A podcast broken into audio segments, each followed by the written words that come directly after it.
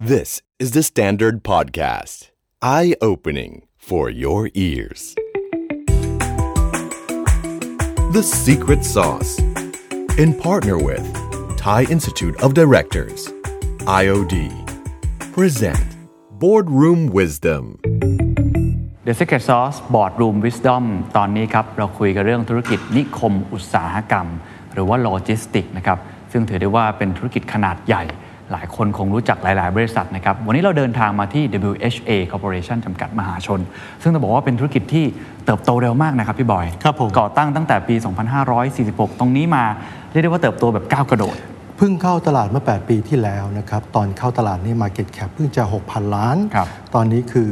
70,000 ล้านแล้ว ใช่ แล้วก็ที่สำคัญที่สุดก็คือ คนที่เป็นประธานคณะกรรมการนะครับแล้วก็เป็นประธานเจ้าหน้าที่บริหารกลุ่มนะครับคุณจรีพรจารุกรสกุลนะครับถือได้ว่าเป็นผู้หญิงที่เก่งมาก ผมว่าเราสัมภาษณ์กันมาเยอะนะครับคุณจริพรเป็นคนหนึ่งที่มีวิสัยทัศน์ที่คมมากที่สุดคนหนึ่งที่ผมเคยพูดคุยจริงครับเห็นภาพใหญ่ตัดสินใจชัด แล้วก็เวลาถามนะครับว่ามีความกังวลอะไรไหมมีความเสี่ยงอะไรไหมดูเหมือนจะไม่มีความกังวลอะไรเลย ซึ่งไม่น่าเชื่อฮะแล้วเดี๋ยวทุกท่านถ้าได้ฟัง ก็จะรู้สึกเหมือนกันกับเราว่าเป็นคนที่มองอะไรค่อนข้างคม โดยเฉพาะธุรกิจเกี่ยวกับนิคมอุตสาหกรรมจริงๆ มันแข่งขันสูงมาก แล้วก็มันเป็นธุรกิจที่ใช้การลงทุนขนาดใหญ่มีความเสี่ยงค่อนข้างเยอะ แต่สิ่งที่อยากที่จะให้ดูก็คือว่าบทบาทของบอร์ดที่จะต้องวิ่งตามครับไม่ต้องวิ่งตามวิ่งพร้อม ๆ กันกับ Management ที่คิดเร็วใช่คิดเก่งและคิดไกลเนี่ยบอร์ดต้องทำอย่างไร ใช่ เป็นบอร์ดที่ต้องผมใช้คำว่าทำงานเชิงรุก วิ่งไปด้วยกันนะครับไม่ใช่แค่ว่าเชิงรับอย่างเดียวนะครับเราได้รับเกียรติจากดรกฤษณานะครับสุขบุญยสถิตนะครับเป็นกรรมการอิสระนะครับต้องบอกว่าเป็นบุคคลที่เชี่ยวชาญด้านกลยุทธ์มาก ๆ เข้ามาตั้งแต่ 8 ปีที่แล้วทำงานกันยังไงในเมื่อหลังจากนี้ครับคุณจริพรอยากจะให้ WHA เติบโตแบบ exponential ก้าวกระโดดบอร์ดจะต้องก้าวกระโดดตามไหมและคำว่าสติและสมองเนี่ยถ้ามันจะไปพร้อมกันไปเร็วขึ้น จะต้องทำยังไงครับ ถือว่าเป็นเคส e ต t ดี้ที่น่าสนใจมากนะครับ ลองไปฟังกันดูครับ สวัสดีพี่จูนแล้วก็ดรเจี๊ยบนะครับ ต้องขอขอบคุณมากที่ให้เกียรติกับรายการนะครับ ต้องบอกว่า WHA เนี่ยเป็นชื่อที่หลายท่านรู้จักกันเป็นอย่างดีอยู่แล้วนะครับในมุมมองของผมแล้วก็มองพี่บอย เราคุยกันนอกรอบเมื่อกี้ว่าเป็นโลจิสติกนิคมอุตสาหกรรมที่เติบโตเร็วมาก ใช้เวลาเพียงไม่กี่ปี ตั้งแต่ปี 46 เป็นต้นมาถึงตอนนี้เนี่ย แล้วก็ตั้งแต่เข้าตลาดหลักทรัพย์มาเองมันมี story หลายอย่างที่หลายท่านก็คงอาจจะเคยได้ยินนะครับพี่จูนเล่าให้กับหลาย ๆ คนฟังผมอยากจะถามอย่างนี้เป็นจุดเริ่มต้นทำความรู้จักกันว่า ถ้าให้พี่จูนมองย้อนกลับไปนะครับอะไรคือเคล็ดลับความสำเร็จ จริง ๆ มันเกิดจากเราต้องมองภาพอนาคตให้ได้ก่อน ว่าอนาคตข้างหน้าจะเป็นยังไงนะคะนั่นคือสิ่งที่แรกที่เรามองคือมันต้องคือมองเห็นความแตกต่างให้ได้ก่อน เพราะว่าตอนที่เราเริ่มธุรกิจเมื่อ 10 กว่าปีก่อนครับนะคะตอนนั้นน่ะถามว่าคลังสินค้ามีคนทำไหมคะ มีมีคนทำเยอะแยะมีครับเยอะถูกไหมแยะเลยครับแต่ถามว่าถ้าเราจะทำเรื่องคลังสินค้านะคะแล้วเราทำเหมือนเขาเราจะทำไหมอืมเราไม่ทำเพราะถึงเวลาทำสินค้าในสมัยก่อนเนี่ยคุณภาพก็ไม่ดีใช่ไหมคะถึงว่าเศรษฐกิจมีปัญหาอัตราการเช่าของคลังก็ว่างครับเรามองภาพว่าเราจะทำให้มัน last long อืมเราถึงมองเรื่องความแตกต่างก่อนเลย เราดูว่าตลาดในเมืองไทยมันคืออะไร ตลาดโลกมันคืออะไร ลูกค้าต้องการอะไรนี่คือความแตกต่างอืมสิ่งแรกที่เรามองข้อ 2 เราบอกว่าแล้วคุณกล้าไหมล่ะ ที่คุณจะเปลี่ยนแปลงระบบอืม เปลี่ยนแปลงระบบเลยนะคะ ที่เราพูดคำนี้ ถามว่าใครต้องเปลี่ยนแปลงเพราะว่าคนยังคุ้นเคยกับคลังสินค้า หรือเราเรียกว่าโกดังอย่างเดิมๆใช้คลังอย่างถูกๆ เช่นเช่า 70 บาท 80 บาทต่อตารางเมตร แต่พื้นใช้ไปสุดไปวางแหลกได้ 3 ชั้น เราบอกว่าเราจะเปลี่ยนแปลงตลาดเปลี่ยนแปลงซึ่งเราบอกว่าตอนนั้นเราบอกมันเป็น niche market แต่เราจะบอกว่าแต่มันจะกลายเป็น a must ในอนาคต มันจะเป็น WHA standard ซึ่งทุกคนจะต้องมี เราเราบอกเราเราพร้อม เราก็เอา design concept ใหม่เข้าไปในตลาดนี่คือเรากล้าเปลี่ยนแปลงแตกต่างก่อนนะคะเปลี่ยนแปลงสามถ้าคุณคิดว่าคุณใช่คุณกล้าที่จะบุกเบิกหรือเปล่าเราบอกเราพร้อมที่จะบุกเบิก เราพร้อมที่จะลงทุน เราจะพร้อมเราพร้อมที่จะหมดตัวถ้าเราไม่สำเร็จ เพราะตอนนั้นเราอายุ 30 กว่า หมดตัวเรายังยังทำอย่างอื่นได้ แต่อายุขนาดนี้ไม่ได้แล้วนะตอนนั้นตอนนั้นคิดอย่างนั้นเลยว่าพร้อมหมดตัวเราพร้อมที่จะหมดตัวเพราะเราทำโปรเจกต์แรกตอนนั้นเรามีเงินนิดเดียวอะแต่เราต้องทำโปรเจกต์เป็นพันกว่าล้าน ก็เคยคุยกับพี่ชายเขาบอกว่าโอ้กล้ามากที่ทำโปรเจกต์พันกว่าล้านเราบอกว่าเราก็มีบริษัทของเราอยู่แล้วใช่ไหมคะที่เราทำบริษัทมาตั้งแต่ปี 2536 เป็นครับ trading company เราบอกว่าบริษัทนี้เราก็อยู่สบายๆแต่ถ้าเกิดว่าเราจะเป็นอย่างนี้อยู่เราก็ไปอย่างเงี้ยแต่ถ้าเรามาทำอันนี้ถ้ามัน success เราจะก้าวกระโดดไปอีกสเต็ปหนึ่งอืมอืมใช่ไหมคะ แต่ถ้าเกิดว่าไอ้ตรงนี้มันพังขึ้นมามันอาจจะหมดตัวที่เราสร้างตัวมาทั้งหมด แต่ไม่เป็นไรอายุยังน้อยอายุเราสามสิบกว่าในตอนนั้นเราก็บอกว่าเรายังมีสิทธิ์ที่จะทำอะไรได้อีกเยอะ แต่ถ้าอายุมากๆแล้วก็ไม่ไหวนะคะที่จะไปหมดตัวไม่ได้เออพี่จูนขยายความนิดนึงนะครับใน 3 ข้อนี้ค่ะอันที่หนึ่งเราเห็นเทรนด์อะไรเราเห็นโอกาสอะไรแล้วเราต่างจากคนอื่นยังไงได้คือเรามองภาพก่อนเลยนะเมืองไทยอะตอนที่เราเราคิดจะทำเรื่องเรามองภาพย้อนกลับไปอดีตก่อน เมื่อ 30 ปีที่แล้ว ตอนนั้นประเทศไทยเปลี่ยนจาก agriculture มาเป็นทางด้านตัว industry ใช่ใช่ไหมคะเพราะมันเกิดทางด้านเจอเจอเรื่องแก๊สครับโชว์ช่วงชัชวานขึ้นมานิคมอุตสาหกรรมก็เริ่มเกิดพอเกิดถึงจุดที่พี่บอกประมาณสิบกว่าปีผ่านมา พี่ก็มองภาพแล้วแล้วยังไงต่ออ ต้นทุนของเราทางโลจิสติกส์เรายังสูงมาก เรา ask ว่าถ้าถามว่าเราจะไปทำโรงงานเราทำได้ไหมเราจะไปสร้างแบรนด์ใหม่ได้ไหมบอกว่าโอ้โหเราจะเป็นทางด้านตัว Unilever เราจะเป็น Kao เราจะเป็นอะไรอย่างนี้ซึ่งเราต้องใช้เวลามาก ๆ เลย แล้วจะสำเร็จหรือเปล่าก็ยังไม่แน่ใจ ใช่ไหมคะเอ้ยผมว่าเอ๊ะมันมีสิ่งหนึ่งที่น่าสนใจคือโลจิสติกโลจิสติกถ้าพูดเมื่อ 17 ปีก่อน พูดถึงคำว่าโลจิสติกเนี่ยทุกคนจะถามว่าแปลว่าอะไร มันคืออะไรทุกคนรู้แต่โกดังเราก็นั่งดู logistics chain ทั้งหมดเลยอะไรที่น่าสนใจที่สุด แล้วเราก็ดูว่าเมืองนอกโลจิสติกหรืออะไรด้านตัวมันไปยังไง เข้าใจแล้ว เพราะมันต้อง move ไปต้นทุนโลจิสติกมันต้องถูกลง แล้วก็มาดูในเทรนด์ทั้งหมดของโลจิสติกมันมีตั้งแต่ทางด้านตัวเอ่อต้นทางครับพวกโรงงาน transportation คลังไปถึงลูกค้าปลายทาง พี่ก็ถึงมองภาพว่าไอ้ตัวนี้ตรงกลางน่าสนใจที่สุดคือด้านคลังสินค้า เพราะอะไรถึงน่าสนใจสุดคือเรามองภาพนี่คือหัวใจเนี่ยต้นทุนของ logistics cost ทั้งหมดเมื่อก่อนนะตอนนั้นน้ำมันยังถูก ประมาณสัก2ใน3อะเป็นต้นทุนคลังสินค้า เนื่องจากว่าการ operation การ operate ต่างๆ มันไม่ใช่มันไม่ตอบโจทย์ ลูกค้าเราหนึ่งรายใช้คลังสมมุติว่าหมื่นตารางเมตร ต้องใช้คลัง 3 4 แห่ง ถามว่าเอ้าเรา operation cost มันก็ไปหมดเราถือว่าเอ้ยมันไม่มันไม่ใช่ละเรามองภาพว่าถ้าเราสามารถแล้วเราก็รู้ว่าธุรกิจที่เป็นคลังสินค้าเนี่ยเจ้าของธุรเจ้าของเอ่อ product อย่างเช่นยูริเวอร์หรือหรือ Kao หรือต่างๆอะไรพวกเนี้ยเขาจะไม่ลงทุนเอง เพราะเขาถือว่าไม่ใช่ core บริษัทของเขา แต่ถ้าเป็นโรงงานเขาจะลงทุนเอง เราเลยมองภาพว่าอันนี้น่าสนใจ เราสามารถเติบโตไปทางด้านตัวบริษัทใหญ่ๆได้ครับโดยที่ไป as a strategic partner นั่นแหละค่ะ WHA ถึงเกิดด้วย concept ทางด้านทำ warehouse แต่เป็น build to suit concept build to suit คือสร้างตามความต้องการของลูกค้า เราดู operation เขาก่อนนะฮะว่าเป็นไงแล้วมาออกแบบ ถามว่ามันดียังไงหนึ่งมันลดต้นทุนลงครับนะคะสองเพิ่ม efficiency นะพวกนี้ต่างๆนี่มันก็ตอบโจทย์ลูกค้า มันเลยกลายเป็นมันเกิดตั้งแต่วันนั้น มันเลยกลายเป็น a must standard จนทุกวันที่ทุกคนพูดถึง standard รูบิเชทั้งหมดแล้ว ทุกคนพูดว่าเราเขาก็ทำพิธีสูตรนะอะไรนะอะไรพวกนี้ ซึ่งช่วงแรกคิดว่าน่าจะยากนะครับ ที่ลูกค้าจะยากอาจจะไม่เข้าใจค่ะความเปลี่ยนแปลงไม่ว่าจะเป็นภายในเอง พนักงานเองก็อาจจะไม่เข้าใจ แต่ก่อนก็ทำโกดังธรรมดาได้ใช่ทำไมพี่จูนต้องมาบอกว่าทำบิวทูสุในขณะที่ฝั่งลูกค้าเองก็เฮ้ยทำไมฉันต้องจ่ายแพงกว่าใช่ใช่ มันมันอาจจะมีความยากในช่วงเริ่มต้นอาจจะให้เล่าให้ฟัง เราใช้เวลา 2 ปีอะอ่าก่อนจะได้ดีลแรก ตอนที่เราตั้งเราตั้ง WHA เนี่ยตอนปี 2003ครับเสร็จแล้วเราก็ originate ไอตัว concept build to suit ไปคุยกับลูกค้าเราถามว่าลูกค้าเราเพราะว่าเอ่อเดิมทีเราตั้งบริษัทหนึ่งคือ S&J Holding เป็นทางด้านตัวพลาสติกครับ company เป็น trading เรามี product ตัวหนึ่งซึ่งเราขายตัว pallet plastic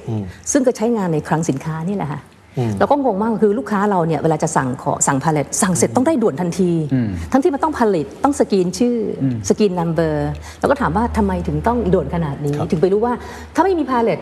ของลงจากรถไม่ได้ เอาเข้าจัดเก็บในคลังไม่ได้ ส่งต่อไม่ได้ เราถึงอ๋อเข้าใจ พอเราเห็นไปเรื่อยๆเอ้าทำไมวันนี้สั่งให้ไปส่งของที่นี่ อีกวันหนึ่งไปส่งที่นู่นบางทีก็ส่งผิดส่งถูก เพราะส่งแบบส่งบอกบอกให้ไปส่งผิดที่แล้วก็เฮ้ยกลายเป็นว่าลูกค้าใช้พื้นที่สุดก็8,000 ตารางเมตร มีคลังอยู่ 3 แห่ง คลังสามแห่งแปลว่าอะไรฮะหนึ่งสต็อกมันอยู่กระจาย ถัดมาคือเอ่อคนผู้จัดการก็ต้องมีทุกที่อืมใช่แล้วก็เริ่มมานั่งศึกษาสร้างที่กับลูกค้าเราอะไรพวกนี้ก็เริ่มมานั่งคุยกันว่า consolidate ไหมอืมอืม consolidate ดูไหม ขึ้นมาแทน แล้วก็เดี๋ยวดีไซน์อาคารให้ match กับ operation อะไรแบบเนี้ยค่ะครับก็คุยกันอยู่นานมากนะคะจนกระทั่งประมาณ 2 ปีค่ะ จนเขา buy concept หมด แล้วก็ลงมือสร้างครั้งหลังแรกโอเคพี่จุนครับจากวันนั้นเนี่ยที่เป็นเขาเรียกว่า build to suit ค่ะใช่ไหมครับ จนถึงวันนี้วันนี้ WHA มีอะไรบ้างครับ WHA ทุกวันนี้เรามีกลุ่มธุรกิจอยู่ 4 กลุ่มธุรกิจแล้วนะธุรกิจแรกเราคือโลจิสติกนะฮะอันที่ 2 คือเมื่อปี 2015 เราไปเทคโอเวอร์บริษัท ทางด้านตัวนิคมอุตสาหกรรมครับก็คือเหเหมมราราชชนะฮะคือธุรกิจกลุ่มที่2นะฮะกลุ่มที่ 3 คือทางด้านตัวเราเราก็ spin พอเรา take เหมราชปุ๊บเราเห็นว่าธุรกิจในทางด้านนิคมอุตสาหกรรมเนี่ยมันมี 2 ตัวอยู่น่าสนใจมากๆเลย คือทางด้านตัว utility เรื่องธุรกิจเรื่องน้ำกับเรื่องพลังงานครับเราถามว่าทำไมเป็นแค่บริษัทลูกทำไมบริษัทนี้ล่ะเราเราเห็นว่าธุรกิจนี้มันมีอนาคตเราก็ spin ออกมาเป็นอีกบริษัทหนึ่งคือ WHAUP ทำทางด้านเรื่อง utilities and power แล้วเราก็มองต่อว่าอนาคตเป็นเรื่องของเทคโนโลยี เรื่องของดิจิทัลเราเลยตั้ง hub ที่ 4 ขึ้นมาคือดิจิทัลแพลตฟอร์มเพื่อมา support ทางด้านตัว3 hub นี้กับหาเรื่องธุรกิจอื่น ๆ ที่จะเป็นธุรกิจใหม่ ๆ ที่เป็นด้านดิจิทัลแล้วเรามี 4 กลุ่มธุรกิจของเรามีน่าจะ 60 กว่าบริษัทท่านอาจารย์เจี๊ยบใช่ market cap รวมกันก็แสนกว่าล้านแล้วว้าวซึ่งฟังดูอย่างนี้มันไม่ใช่เรื่องของ การสร้างที่ให้คนมาเช่า แต่มันเป็นเรื่องโซลูชันเราไม่เคยบอกเลยนะว่าเราเป็นแบบแค่ผู้ให้เช่า เราบอกว่าเราเป็นเหมือนกับพาร์ทเนอร์ของลูกค้า เราเป็นครับ total solution concept วันนี้เราแข่งกับใครครับ แข่งกับตัวเอง เราไม่เคยแข่งกับใคร อันนี้จริง ๆนะคะแต่เราถามว่าเราถามว่ามีใครเป็นคู่แข่งเราเราบอกว่าธุรกิจของเราเนี่ยมันไม่มีใครทำครบสี่อย่างนะคะ สิ่งที่เราทำคือเราไม่ได้มองคู่แข่งเลยนะคะ เรามองแต่ว่าอนาคตมันคืออะไร เทรนด์ของโลกไปยังไง เทรนด์ประเทศไปยังไง เราขาดอะไรเราต้องการอะไร ตรงนั้นนะคะเราเอามาสร้างเสริมตลอดเวลาครับคำถามก็คือว่าไอ้สี่กลุ่มธุรกิจนี้อ่าถ้าเป็นนิคมอุตสาหกรรมเจ้าอื่นๆ หรือโลจิสติกเจ้าอื่นๆ บางทีก็อาจจะ outsource ค่ะ หรือไปจอยเวนเจอร์พลังงานเรื่องไฟฟ้าบ้างเรื่องน้ำบ้างอะไรต่างๆ ผมเคยสัมภาษณ์มาหลาย ๆ เจ้าเหมือนกันจะบอกว่าต้นทุนมันสูงการบริหารจัดการมันยากทำไมพี่จูนถึงคิดว่าคุ้มที่จะทั้งบริษัทขึ้นมาตัวเอง เป็นอีก BU หนึ่งเลยครับอาจจะแชร์คำตอบทั้งสองท่านก็ได้ครับจริง ๆ แล้วเอาเรื่องน้ำก่อนนะคะ ทราบไหมคะว่าเรื่องน้ำเนี่ยไอ้พวก waste water treatment เนี่ยนะคะแผนที่คือเราทำที่คมอุตสาหกรรม เราต้องมีเรื่องการกำจัดอ่าน้ำเสียใช่ไหมครัคะบใช่ครับ ของเราถือเป็นเอกชนที่ใหญ่ที่สุดในประเทศ ไม่นับภาคกับทางด้านตัวภาครัฐนะคะที่รัฐเอ่อที่ทำเอ่อบริหารน้ำเสียของเมืองอะไม่ใช่ เราถึงนั่งมองเฮ้ยเราดีขนาดนี้ คนเราดีขนาดนี้ทำไมเราถึงไม่ทีมไม่ไม่คิดที่จะทำนอกนิคมบ้างทำไมคิดแต่อยู่ในบ้าน เราเรียกว่าเสือนอนกิน หรือเราเรียกว่าคุณอยู่ในคอมฟอร์ z โซนมากเกินไปทำไมคุณไม่เอา ability ตรงนี้ออกมาไปหากินกับนอกบ้าน ซึ่งมันต้องไม่ใช่คอมฟอร์ z โซนคือเรามองว่าธุรกิจมันมีอนาคต ส่วนบริษัทอื่นที่เขาไม่ทำเองอาจจะเพราะสเกลเขาเล็กไม่ได้ เขาก็ outsource ออกไปอะไรพวกนี้ค่ะนั้นถามว่าเราทำตรงนี้เพื่อเรามองภาพว่าสุดท้ายแล้วเราจะขยายสเกลขึ้นครับไม่ได้ทำแค่ในเมืองไทยเข้าใจทำถึงต่างประเทศด้วยเข้าใจแล้วเรื่องพลังงานอย่างเงี้ยค่ะพลังงานเมื่อก่อนเนี่ยตอนที่เรา take over มาใช่ไหมครัคะบมันก็มีทางด้านที่เขาจอยเวนเจอร์กันอยู่แล้วใช่ตอนนั้นน่ะเราก็เป็นส่วนมากทางนิคมจะเป็น minority ครับทำ IPP SPP ใช่ไหมคะแต่พอ WHA มา take over เสร็จเราก็บอกว่าไม่ใช่แล้วหมดคำว่า minority แล้ว มีแต่คำว่า majority กับ equal เราบอกอันนิคมก็นิคมเราลูกค้าก็ลูกค้าเราทำไมคุณที่คนอื่นถือหุ้นมากกว่า ใช่ไหมคะ อะไรเงี้ยเราก็มามองภาพใหม่ แล้วก็มาเขียน concept เราก็ทำเรื่องโซโซล่าหลังๆทำโซล่าเยอะมาก solar roof เพราะเรามองไกลไปถึงทางด้านตัว energy trading ครับเรื่อง smart grid แล้วค รับหรือตัวดิจิทัลอย่างเงี้ยค่ะถามว่าคุณจะเอาซอสตลอดไปไหวไหมคือคุณก็จ้าง consult consult consult ถ้าถามว่า consult จะรู้ดีกว่าคุณได้ยังไง อย่าง WHA ตอนนี้ที่เราทำ digital transformation ครับนะฮะหลายๆคนก็บอกว่าจ้าง consult มาดูให้ เราบอกว่าไม่ใช่ สิ่งแรกเราแยกเป็น 2 เรื่องเรื่องแรกเราเรียกของเราว่า digital innovation ครับเพราะเราบอกว่าธุรกิจของเราแต่ละหับ as a CEO แต่ละหับ ถ้าคุณไม่สามารถคิดเรื่อง innovation เรื่อง product ของคุณได้ต้องไปทาง consult คุณไม่ต้องเป็น CEO consult จะรู้ดีกว่าเราได้ยังไงถูกคุณทำธุรกิจทุกวันคุณต้องรู้สิว่าธุรกิจของคุณจะไปต่อยังไงจริงครับเพียงแต่ว่าเราใส่ข้อมูลเรื่องเรื่องเทคโนโลยีเข้าไปครับ consult อาจจะพูดเทรนด์ของโลกหรือคุณครับ study เรื่องเทรนด์ของโลกมันเปลี่ยนเป็นยังไง ตรงนี้เราต้องเอามาคิด แล้วเราก็ใส่เข้าไปใน KPI ของแต่ละหับมา 3 ปีแล้วครับใส่เข้าไปทุกหับต้องมีเรื่องนี้ มีตั้งแต่น้อยๆไปถึงมาก ๆได้ครับแต่มันต้องเริ่ม ทุกอย่างที่จะทำนี่คือมองที่อนาคต ถ้าเรามธุอรงกิจนั้นอนาคตมีอนาคตเราจะตั้ง BU ใหม่ขึ้นมาจะกล้าลงจะบอกใช่คุณเคนใช่ว่าวันแรกฮะที่เราเริ่มทำงานกัน ภาพที่มีวันเนี้ยคือภาพที่เมื่อ 8 9 ปีที่แล้วพี่จูนชัดมาก ชัดตั้งแต่วันแรก นั่นคือสิ่งที่ทำให้เราแตกต่างเพราะเรารู้ว่าเรากำลังจะไปไหน คือตั้งแต่ 8 ปีที่แล้วพี่จูนก็คิดไว้แล้วจะมีกี่ BU จะอะไรพร้อมอย่างนี้เราเลมียภาพนี้ฮะแมปปิ้งไว้แล้วจริงๆพี่จูนทำแผน 10 ปีอ๋อตั้งแต่เมื่อตอนเริ่มต้น 20 20 ที่อาจารย์เจนยี่สิบยี่สิบอะแล้วเราปีเลยก็เหรอฮะทอนลงมาใช่ไหมันทำได้ขนาดนั้นเลยครับแผนคือ20ตอนนั้นชัดน่ะมากนั่นปี 2013 2013 แล้วคุยกับทางอาจารย์เจี๊ยบว่าอาจารย์เจี๊ยบพี่ทำเรื่องสายชี่ทีแรกเราจะทำสั้นอาจารย์เจี๊ยบบอกว่าให้วางยาว 20 ปีเลย อาจารย์เจี๊ยบนี่เก่งเรื่องสายชี่มากฮะอาจารย์เจี๊ยบบอกว่าให้ให้ทำยาว 20 ปีเลยพี่จูนอะไรพวกนี้ขึ้นมาใช่ไหมคะแล้วพี่ก็เขียนที่มันอยู่ในหัวพี่ทั้งหมดอะเขียนเป็นแมปขึ้นมาให้อาจารย์เจี๊ยบดูว่าพี่จะทำอะไรบ้างอาจารย์เจี๊ยบก็อึ้งจำได้ที่เห็นบนกระดานในห้องประชุมอะพี่เขียนเป็นรูปหมดเลยว่าเราจะทำอะไรอยู่ในหัวพี่เป็นอย่างนี้อย่างนี้หมดเป็นวาดเป็น spider web ให้ดูเลยอะเป็นเป็นเป็น strategy map ให้ดูอย่างนี้ขึ้นมาเนี่ยค่ะแล้วอาจารย์เจี๊ยบก็แกะออกมานั่นแหละค่ะมาทำเป็นสายชี่ครับทำได้ยังไงครับกับการมอง vision ไกลขนาดนั้นไม่กลัวจะมีอุปสรรคมี disruption รู้ได้ยังไงว่าเวลานั้นดิจิตอลมาแน่อีกข้างหน้า เรื่องน้ำมาแน่ ไฟฟ้ามาแน่ค เพราะว่าหลายคนบอกว่าช่วงมีเวลานี้แค่มอง 2 ปีก็ยากแล้ว พี่จูนใช้มุมคิดยังไง คือต้องเรียนก่อนว่าไอการที่วางซาจี้ 20 ปีเนี่ยเป็นการวัน direction อืมเพราะพี่พูดเสมอว่าบริษัทเนี่ยเวลาใหญ่ขึ้นมาโอกาสเข้ามาเยอะมากเลย คนนั้นก็มาเสนอขายโปรเจกต์นี้ คนนี้ก็มาเสนอขายโปรเจกต์นั้นใช่ขึ้นมา แล้วคุณก็จะเทคหมดเพราะต้นทุนการเงินคุณต่ำใช่แต่พอเศรษฐกิจเป็นปัญหาแบบเนี้ยคุณก็จะเฟลหมดเลย พอมันพังมันพังทั้งระบบแล้วเราบอกว่าการซายวางซายที่20 ปีคือบอกเราจะโตไปในเทรนด์นี้ แต่มันมีปรับย่อยด้วยโอเค3ปี 5 ปีในการปรับย่อยโอเคเราบอกว่าเราจะมีธุรกิจอะไรบ้าง เราก็บอกว่ามันต้องอยู่ในวง orbit เขาเรียกอะไรวงโคจรเดียวกันอ่าแปลว่าอะไรครับวงโคจรเดียวกันคือธุรกิจแต่ละ hub ลองดูในพิเศษสิคะมันลิงก์กันด้วยบางเรื่อง เช่น ลิงก์ด้วยทางด้านฐานข้อมูลลูกค้าโอเคกลุ่มลูกค้า หรือกลุ่มทางด้าน infrastructure เพราะถ้ามันหลุดออกไป another orbit ขึ้นมาซึ่งเราไม่ถนัดเลย ขึ้นมานี่อาจจะเป็นปัญหาในอนาคตได้เหมือนเหมือนหลายๆบริษัทที่ต้องขายธุรกิจไปใช่อืม นั้นตอนนั้นเรามองภาพสื่อเวลาเวลาพี่มองภาพพี่ชอบมองภาพใหญ่ พี่มองว่าเทรนด์ของโลกอะครับแปดปีมาแล้วมั้งหรือเก้าปีที่พี่พูดว่ามันจะ shift จาก western มา eastern พี่พูดในตลาดพูดเลยนะว่าคอยดูเทรนด์ของโลกมันจะเปลี่ยนนะจะ shift จาก western มา eastern ฮะทุกคนก็บอกเป็นไปได้ยังไง เรื่องอีคอมเมิร์ซเรื่องอีคอมเมิร์ซวันก็นั้นน่ะพูดพูดขึ้นมา Data ว่าตั้งแต่แปดปีที่แล้วเลยเหรอครับใช่เราค่ะพูดมางั้นถามต่อนะครับว่า แล้ว 8 ปีที่แล้วที่สร้างความฝันไว้ตรงนั้นเนี่ยมีอะไรที่ยังไม่ได้ทำครับ พูดเสมอนะคะว่าเวลาฝันนะฝันให้ไกลครับและไปให้ไกลกับฝันครับบางอันนี้บางอันพี่ก็ไปกับฝันไกลกับฝันแล้วอะไรพวกนี้โอเคขึ้นมา แล้วมีอันไหนที่ยังไม่ได้คือตอนนี้มีเรือธงสี่สี่ลำใช่ไหมครับ ก็คือ warehouse หรือ logistics อันที่สองก็คือเรื่องนิคมอุตสาหกรรมนิคมอุตสาหกรรม อันที่สามก็คือพวกพลังงาน อันที่สี่ก็คือดิจิทัล จะมีเรือธงต่อไปอะไรไหมครับ จริง ๆ ถามว่าจะมีฮับต่อต่อไปไหมมีค่ะ ปีหน้าอาจจะมีอีก another hub another เรือธงหนึ่งก็ได้พี่กำลังครับทำเรื่องนี้อยู่ แต่จริงๆที่พี่มองภาพทั้งหมดแล้วพี่อาจจะเทิร์นทูบริษัท WC Group พี่พูดเสมอว่าไอ้สี่กลุ่มธุรกิจของเรามันเป็นเป็น infrastructure ครับเราต้องเอาเทคโนโลยีมาจับ พี่กำลังสร้างแพลตฟอร์ม และสุดท้ายแล้ว WC พี่จะพยายามผลักดันให้ไปกับด้านกลายเป็น tech company ให้ได้ โอ้โห Tech company จะกลายเป็น tech company พี่มองภาพตรงนั้นผมขอขออนุญาตถามอยากรู้เคล็ดลับนี้มากเลยครับ ในการมองอนาคต คือพี่จูนเวลามองอะไรผมรู้สึกว่ามอง sharp มาก มองว่าอีคอมเมิร์ซมาแน่ มองว่ามาที่เอเชียแน่ ก่อนที่จะได้มาไอ้สองสามข้อเนี้ยรวบรวมข้อมูลยังไง และวิธีคิดกรอบหรือผมอาจจะให้ให้ช่วยคิดด้วยว่าอีก 5 ปีเนี่ยพี่จูนมองยังไงฮะคนอื่นจะได้เอาไปใช้ด้วย คิดจากอะไรฮะหรือมอง the standard ยังไงคิดจากอะไรอะจริง ๆ เรามองภาพใหญ่ก่อนครับอย่างที่พี่เมื่อกี้พี่บอกไปพี่มองเทรนด์ของโลกถามว่าพี่มองยังไง พี่อ่านศึกษาข้อมูลนะคะ พี่อ่านทุกช่องทางที่อ่านได้นะคะ หรือกระทั่งฟัง ไปดูงาน ไปดูงานไปถามผู้รู้ พี่ทำทุกช่องทางที่พี่จะต้องรู้ให้ได้ แล้วเวลาพี่เวลาพี่ทำแต่ละเรื่องพี่เหมือนกับว่า มันเป็นจิ๊กซอว์ครับ มันเหมือนเรามีการฟิลลิ่งอะ มันจะมีจิ๊กซอว์เป็นเรื่องๆก่อนเพราะพี่ยังสงสัยกับมันอยู่ว่า พี่ก็จะทำเป็นจิ๊กซอว์แต่ละเรื่องแต่ละเรื่องเอาไว้ แล้วพี่ต้องหาข้อมูลจนสุดท้ายแล้วมันจะตอบเป็นภาพเดียวกัน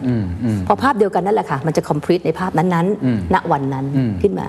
คือส่วนมากเวลาคนเราคิดอะไรคิดเป็นเรื่องๆแต่ไม่ต่อเรื่องกันใช่เวลาคิดพี่ในหัวพี่เหมือนจะมันจะร้อยเรียงเรื่องสุดท้ายแล้วมันจะประกอบประกอบเป็นภาพเดียวกันครับที่เมื่อกี้พี่บอกว่าบอกบอกอาจารย์เจี๊ยบอะเมื่อเมื่อปี 2013 ที่พี่เขียนซาจิแมปในหัวพี่อะอาจารย์เจี๊ยบมันอยู่ในหัวพี่แล้วพี่ก็วาดเลย ว่ามีอะไรอย่างนั้นบ้างอาจารย์เจี๊ยบโอ้พี่จุนคิดได้ยังไง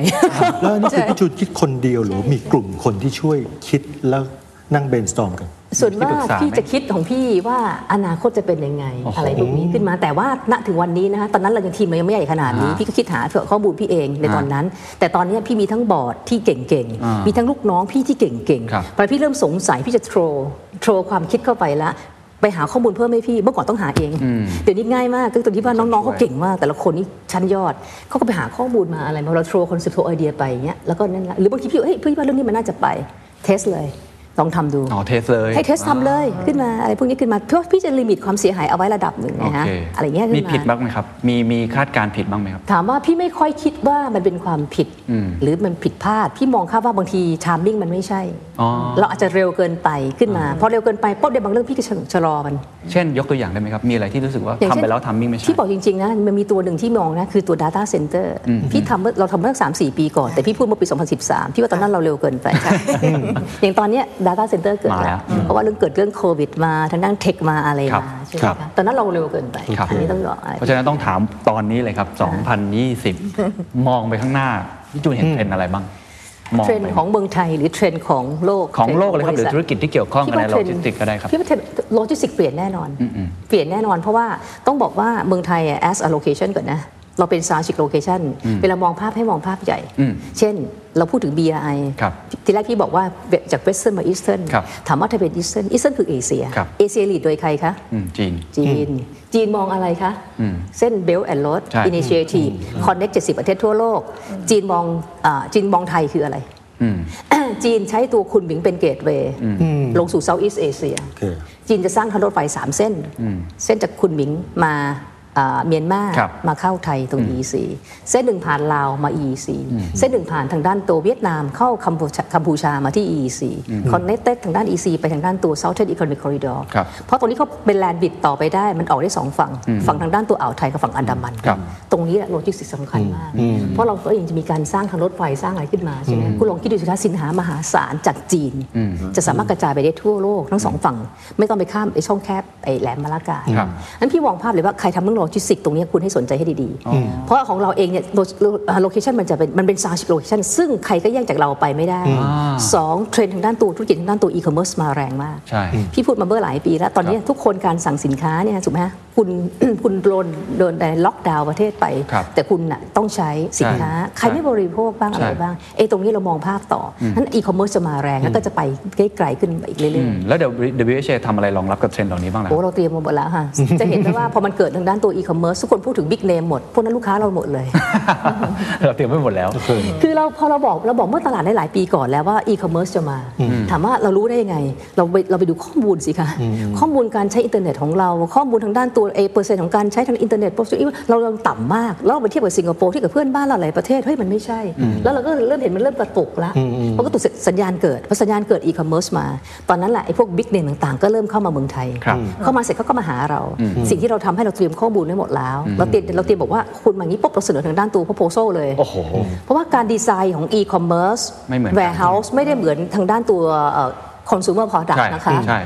มันการดีไซน์อาคารไม่ได้เหมือนกัน e-commerce มันนี้ถึงด้านหน้า load ที่กว้างๆ เพราะมันมาเสร็จมาไวไปไวอ่าถูกแล้วบางทีมันแบบ pick pack อะแค่มาทำด้านตัว repackaging ใหม่แล้วก็ไปเลยครับอะไรพวกนี้อะค่ะอ่ามันเป็นการกระจายอ่าจริง ๆ แล้วก็ไปเร็วรถเป็นรถเล็กเลยครับอะๆเพราะมันต้องไปในเมืองไปอะไรครับนี่คือเทรนด์มันก็เปลี่ยน location อะไรเงี้ยอ่าคือมันเป็นภาพที่มันเป็นเปลี่ยนภาพใหญ่แล้วถ้าในแง่อุตสาหกรรมล่ะครับอุตสาห ช่วงนี้คนพูดเยอะอุตสาหกรรมสุขภาพอาหาร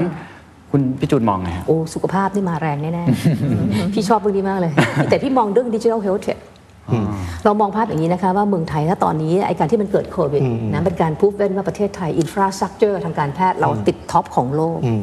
นะคะคราวนี้พี่ก็เริ่มไปดูงาน พี่สนใจตั้งแต่ปีที่แล้ว แล้วก็เห็นภาพ study นั้นนี่ก็เอ๊ะทำไม พี่เกิดคำถามว่าคนไทยโรงพยาบาลพอไหม หมอพอไหมพยาบาลพอไหม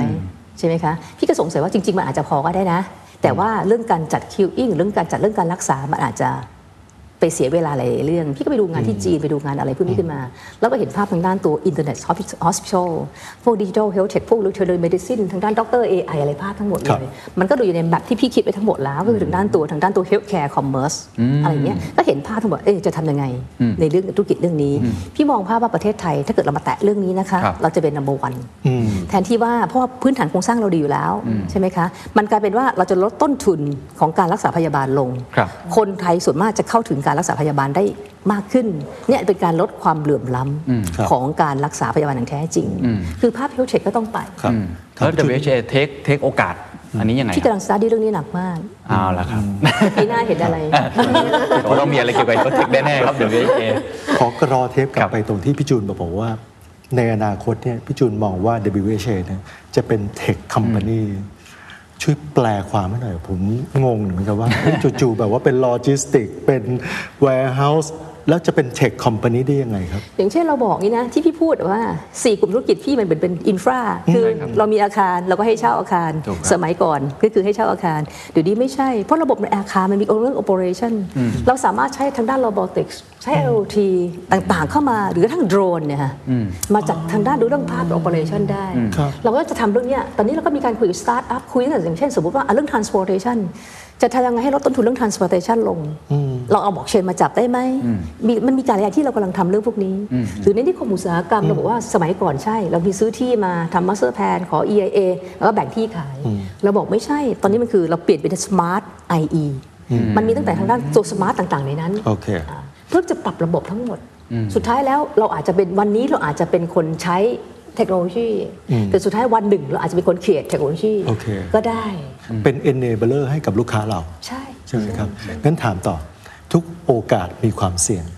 วันนี้นี่ความเสี่ยงของ WHA เนี่ยอยู่ที่ไหนครับ จริง ๆ ต้องถามว่าความเสี่ยงคืออะไรก่อนอ่าความเสี่ยงอะอย่างเช่นคือพอมันเกิดปัญหาเศรษฐกิจขึ้นมา สิ่งแรกคนที่ทำให้เสี่ยงคือหนึ่งธุรกิจมันไม่มีอนาคตอะอืมมันเทรนด์มันไม่ไปโดน disrupt ถามว่าธุรกิจ FJ เนี่ยมีอนาคตไหม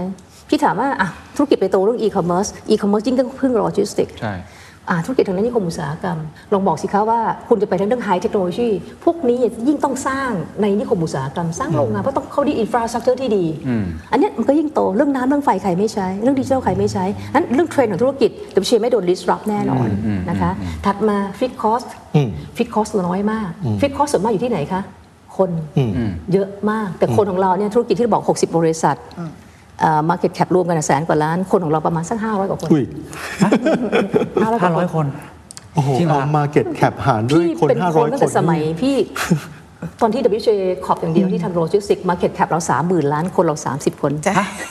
ทำได้ไงฮะ ใช้คนน้อยขนาดนี้แต่มี efficiency เยอะขนาดคืนี้คืออะไรที่ไม่ใช่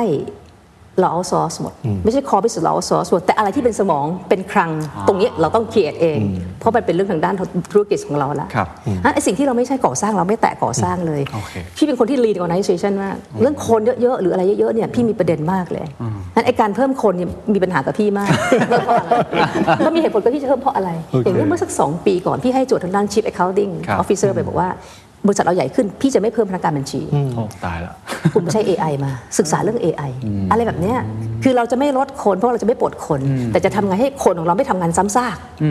accounting แทนที่จะมานั่งจดแต่ตัวเลขนั่งพิมพ์อย่างเงี้ยครับเปลี่ยนเป็น AI ได้ไหมอะไรได้ไหมเนี่ยเราก็เราก็ให้โจทย์อย่างเงี้ยตอนนี้เราถึงทำ digital transformation ไงอัน fixed cost เราจะน้อยมากครับนะธุรกิจเราไม่โดน disrupt fixed cost น้อย 3 เรามีหนี้ศูนย์ไหมคะ ลูกค้าเรามีแต่รวยๆเอาถูกไหมคะ ทางด้านตัวโลจิสติกลูกค้าเรากลุ่มเรารวยๆทั้งนั้น แล้วเราก็มีกอง REIT asset เราบางส่วนเข้าแค่กอง REIT มันก็เป็นการกระจายความเสี่ยงครับถัดมาลูกค้าในนิคมอุตสาหกรรม คุณต้องซื้อที่โอนเงินเราถึงโอนที่ใช่ไหมคะ ลูกค้าน้ำลูกค้าไฟคุณต้องจ่ายเงินรายเดือนอยู่แล้วนั้นเราไม่มีเรื่องปัญหาเรื่องหนี้ศูนย์ขึ้นมาเราถึงบอกว่าธุรกิจเราในยเรื่องความเสี่ยงมันไม่ได้มีที่ตรงนั้นอืมความเสี่ยงอยู่ที่ตรงไหนครับจริงๆมีอะไรกังวลไหมความท้าทายโควิด เรื่องของอาสงครามการค้า เรื่องของเศรษฐกิจคือมันต้องมีสักเรื่องแหละครับพี่จูนที่ต้องกังวลบ้างอานะจารย์เจี๊ยบเคยที่กังวลไหมเรื่องคนอะผมว่าเรื่องคนต้องกังวลอาจารแน่ย์ๆเลยเจี๊ยบอยู่เอ่อความเสี่ยงด้วยใช่ไหมครับ อยู่อยู่ด้วยค่ะอนุกรรมการความเสี่ยงอยู่ด้วยค่ะเขาคุยมันต้องเรื่องมีอะไรความเสี่ยงมีอะไรครับเราพยายามหามากโอ้ตายแล้วนี่คือความยากของเราตอนที่เราทำเพราะว่าทุกอย่างที่ถูกคิดเนี่ยค่ะเราจะคิดพร้อมกัน ตอนที่เราทำแผนยุทธศาสตร์ เราจะดูความเสี่ยงไปด้วยเสมอครับอดูคู่กันเลยนะคะตั้งแต่ strategic level เราก็ดู risk อ่า ใน strategic level แล้วก็ลงมาใน operation และทุกอย่างจะถูกคิดไว้ว่า ถ้าแผน A แผน B ถ้ากรณีดีนะแย่สุดจะเป็นยังไงอะเพราะฉะนั้นถูกคิดไว้หมดแล้วตั้งแต่ตอนนั้น แต่ว่าสิ่งที่สังเกตก็คือ พี่จูนจะคิดไว้หมดแล้ว ว่าเผื่อว่าถ้าเป็นอย่างนี้เราก็จะเป็นแบบนี้และจะเป็นอย่างนี้ เพราะฉะนั้นวันนี้ถ้ามองว่าความเสี่ยงคืออะไรเนี่ยคือต้องทำให้ทีมอะค่ะวิ่งตาม อ่าให้ทัน อ่าเข้าใจผมได้ยินเรื่องนี้มาเยอะครับพี่จูนแต่ละหนึ่งคือฟังให้ทัน ฟังให้ทันและทำให้ทัน ฟังให้ทันแล้วทำให้ใช่และคิดให้ทัน ใช่ ก็คือเป็นเรื่องภายในการสื่อสารผมเข้าใจถูกไหมเท่าเท่าที่ฟังเท่าผมว่า strategy เนี่ยผมเท่าที่ฟังทั้งสองท่านเนี่ยน่าจะแม่นมากแล้วก็มีแผนรองรับตลอดภาพใหญ่เราเห็นชัด แล้วเราก็กล้าตัดสินใจ ข้างในเป็นไงบ้างครับ จริง ๆ ถามว่าเรื่อง internal communication ของเราก็มีประเด็นอยู่เหมือนกันนะคะซึ่งเราก็เราก็คุยเรื่องนี้กันอยู่ว่าเดี๋ยวต้องปรับยังไง ซึ่งในส่วนหนึ่งที่เรา digital transformation เนี่ยมันก็จะมีเรื่องทางด้านตัว internal communication ที่ต้องปรับทั้งหมดด้วยในพวกนี้ขึ้นมา อื่นๆพี่ไม่ได้มองมีประเด็นพี่มองว่าคนของเราเก่งไหมพี่เชื่อว่าคนของพี่เก่งนะคะแล้วเราก็มีการ train เรื่องคนมาตลอดเวลา เราทำเรื่องทางด้านตั้งแต่ train เขานั่นแต่มา leadership โปรแกรม innovation โปรแกรมเทรนเข้ามาให้รู้จักคิด สร้าง start startup ในองค์กรอะไรพวกนี้ขึ้นมา แต่เรามองภาพว่าเราจะทำยังไงให้เขาเข้าใจสิ่งที่เราทำขึ้นมาไอ้ตรงนี้คือสำคัญมาก ต้องสื่อสารกันให้เข้าใจ จริง ๆ การที่บอกว่าเราทำดิจิทัลทรานส์โอมชันเราพูดมาตั้งสามปีแล้วอาจารย์ครับเจใช่ค่ะตอนนั้นน่ะที่พี่พูดขึ้นมาตอนพี่พูดเรื่องบอกเชนพูดนู่นพูดนี่น้องๆเขาก็จะงงกัน พี่ก็ประชุมพนักงานเขาก็งงว่า ตาเขายังงงๆว่าพี่พูดเรื่องอะไรนะคะเสร็จแล้วเราก็พยายามหาให้เขามีคนมาพูดให้ฟังบ้างอะไรบ้าง อะไรพวกนี้ขึ้นมาจนกระทั่งเมื่อปีที่แล้ว เราก็มีการจัดประชุมอีกรอบหนึ่งแล้วก็เชิญคนเก่งๆมาพูดให้ฟังวันนั้นเราเรา happy มาก เพราะเราเห็นแววตาของคนของเราเขาเปลี่ยนไปแล้ว เขาเปลี่ยนไปจากเมื่อ 3 4 ปีก่อนที่เขางงว่าเราพูดเรื่องอะไรไงคะขึ้นมา เขาเข้าใจในหลาย ๆ เรื่องครับอะไรพวกนี้ขึ้นมา ซึ่งเราถามว่าทำให้ตอนนี้ไม่ได้ concern มากมายละ จริง ๆ เป็นคนไม่ได้ไม่ได้กลัวอะไรอยู่แล้วนะอะไม่เป็นไร confirm เลย คือหลายณแม่องค์กรเนี่ยเวลาที่เราไปเทคโอเวอร์มา ครับเราก็จะเจอประเด็นว่ามีสอง culture ใช่แล้วเราก็จะต้องมารวมกัน ถูกฮะแถมว่าจากบริษัทที่ไป take เนี่ยครับ ตอนนั้นก็น่าจะได้ยินข่าว เหมือนเล็ก take ใหญ่อะไรประมาณนั้นอ่าอ่าเรามีคนอยู่ 3 4 0 คน เรากำลังจะ take บริษัทที่มี 4 5 0 0 คนนะในตอนนั้นนะคะแล้วเราก็จะต้องมาผสม blend เพื่อให้เป็น culture เดียวกันนะคะการที่เราผ่านจุดนั้นมาได้เนี่ย มันพิสูจน์ว่าเรื่องคนเนี่ยจริง ๆ ไม่ใช่เรื่องใหญ่ของเราแหละนะคะเพราะว่าสิ่งที่เราให้ความสำคัญคือเรื่องบุคลากรเราเอง จริง ๆ เราพยายาม balance นะคะใน stakeholders ทั้งหมดครับที่เรามี ซึ่งคนเป็นสิ่งสำคัญที่พี่จูนให้ความสำคัญอืมแล้วก็เน้นว่าเราจะต้องดูแลคนยังไงทำให้รู้สึกว่าเราคือครอบครัวเดียวกันนะคะไม่ให้รู้สึกว่าอะฉันไป take เธออะ culture เธอ culture ฉันครับนะคะแล้ววันนี้เราก็กำลังจะไปรวมกันที่ตึกใหม่ เพราะฉะนั้นทุกอย่างก็จะ become one อ๋อทุกอย่างก็จะเป็น common ครับ goals ถ้าและถ้าอย่างนั้นพี่ต้องเล่าให้ทีมฟังว่ารวมกันให้เป็นบีคัมวันยังไงฮะในช่วงเวลาที่ตั้งแต่ปี 2015ผมก็จะถูกใช่ไหมฮะทำยังไง ผมเชื่อว่ามันมีอุปสรรคแน่นอน culture คนละอย่างเรารุ่นใหม่เขาอาจจะทำมานานเบลนกันยังไงครับเราทำ ice breaking ก่อนพอสิ่งแรกปุ๊บพี่จัดทางด้านเทรนนิ่งก่อนเลย โดยใช้ทางด้านตอนนั้นมีทั้งจุฬาทั้งธรรมศาสตร์มาทำให้ โดยหลักสูตรที่เราเราเป็นคนคุยคิดครับเองนะฮะเพ ราะเราก็จับทางด้านตัว เราจับตอนเราใช้ตั้งแต่เลเวลตั้งแต่ M level จนถึง C level C ก็ต้องเข้าด้วยขึ้นมา เราจัดเทรนขึ้นมาเพื่อทำ ice breaking เพราะว่าเราเห็นว่าหลายคนเนี่ยสมมติว่าเป็นทางด้านตัวเอินจิเนียร์ก็ไม่รู้เรื่อง accounting accounting อาจจะไม่รู้เรื่องทางด้านตัวการตลาด หรืออะไรเงี้ยมันก็มีประเด็นการขัดเกิดเกิด conflict ความขัดแย้งระหว่างกันเอง แล้วมันก็บางอายุมันก็ต่างกันอะไรก็ต่างกัน ตอนที่เราทำ ice breaking ทีแรกโอ้เราไปถึงทีแรกคนนั่งคนละฝั่งเลย แต่บริษัทก็นั่งบริษัทครับแต่ละบริษัทแยกแผนกด้วยนะ เราก็แบบแล้วพี่จะไปทุกครั้งเองครับพี่จะนั่งอยู่หลังห้องนั่นคือเป็นงานเทรนวันเสาร์เราก็นั่งมองเสร็จเราก็บอกเลยว่าให้เคลียร์หมดเลยเรื่องที่นั่ง แยกแผนกแยกทุกคนออกหมดเลยอันเนี้ยแล้วก็จัดกรุ๊ปจัดอะไรขึ้นมาอย่างเงี้ยตอนนั้นที่ที่เคยเล่ากันเนี่ยฮะว่า คนของตัวฝั่งนิคมมาถามว่าเขาเป็นอะไรเขาคิดว่าเขาเป็นอะไรเขาบอกเขาเป็นเหมือนรถถังเรือบรรทุกเครื่องบิน เป็นเหมือนรถไฟ ฝั่งโลจิสติกส์ก็บอกอ่าคิดว่าฝั่งฝั่งคุณเป็นอะไร ผมเป็นซุปเปอร์คาร์ผมเป็นเจ็ตผมเป็นคืออารมณ์มันคนละมันคนละแบบมันกันคนละแบบกันใช่ไหมคะเพราะฝั่งนี้ก็จะโดน train มาตลอด เราจับเพราะคนเราต้อง train แต่ฝั่งนี้บางคนอยู่มา 20 กว่าปีเขาไม่เคย train อะไรแต่เขาอยากจะ train นะสุดท้ายเขาก็เห็นตรงกันว่ามามามามาจอยกันตรงกลาง